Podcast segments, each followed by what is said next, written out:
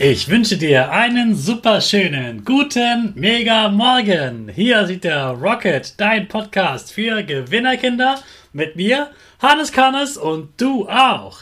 Wir legen erstmal los mit unserem Power Dance. Also steh auf, dreh die Musik laut und tanz einfach los.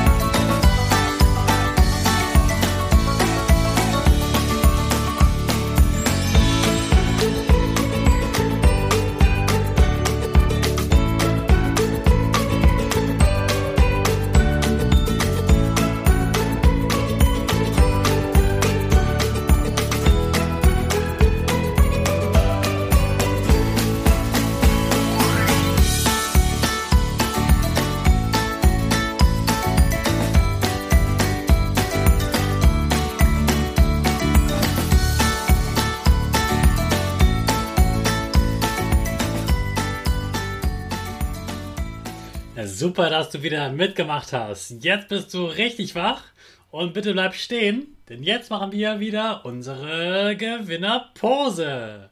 Also stell deine Füße breit wie ein Torwart auf, die Hände in den Himmel und mach das Peace-Zeichen und lächeln. Super, wir sprechen unser Power-Statement. Sprich mir nach.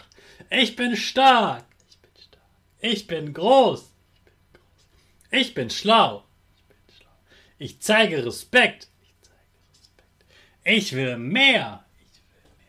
Ich gebe nie auf. Ich stehe immer wieder auf. Ich bin ein Gewinner.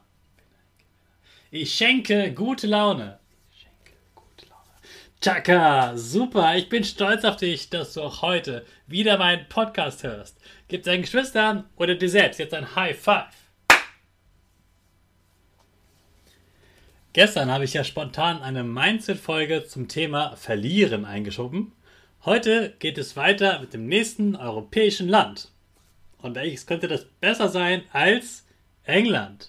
England war nicht nur ein harter Gegner im Achtelfinale der EM, sondern ist auch ein wichtiger Nachbar in Europa.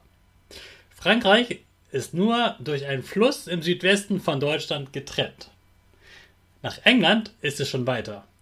Ein Flugzeug von Hamburg braucht 1 Stunde und 40 Minuten, bis es in London landet. Die britischen Inseln sind die größten in ganz Europa.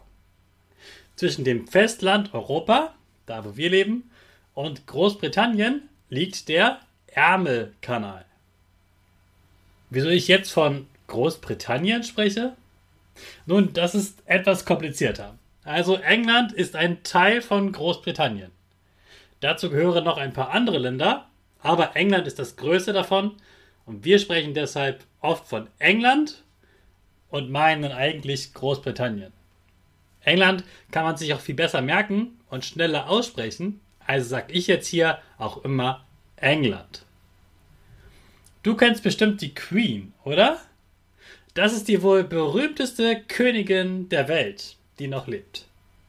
Für die Engländer ist sie so wichtig, dass sie in ihrer Nationalhymne im Refrain ganz laut God save the Queen, also Gott beschütze die Queen, singen.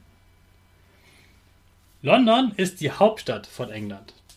Das ist die Stadt, in der diese Soldaten mit den roten Uniformen und einem großen schwarzen Hut rumstehen.